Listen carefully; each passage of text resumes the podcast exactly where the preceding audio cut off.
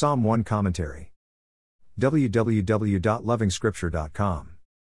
There is a constant fight within the saint. It's godliness versus wickedness.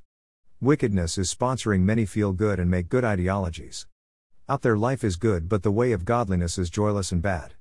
This psalm is written to dispel this wrong notion. The saint's life is blessed, fortunate, prosperous, and favored by the Lord. You can tell the level of your spirituality by how much love you have for God's Word.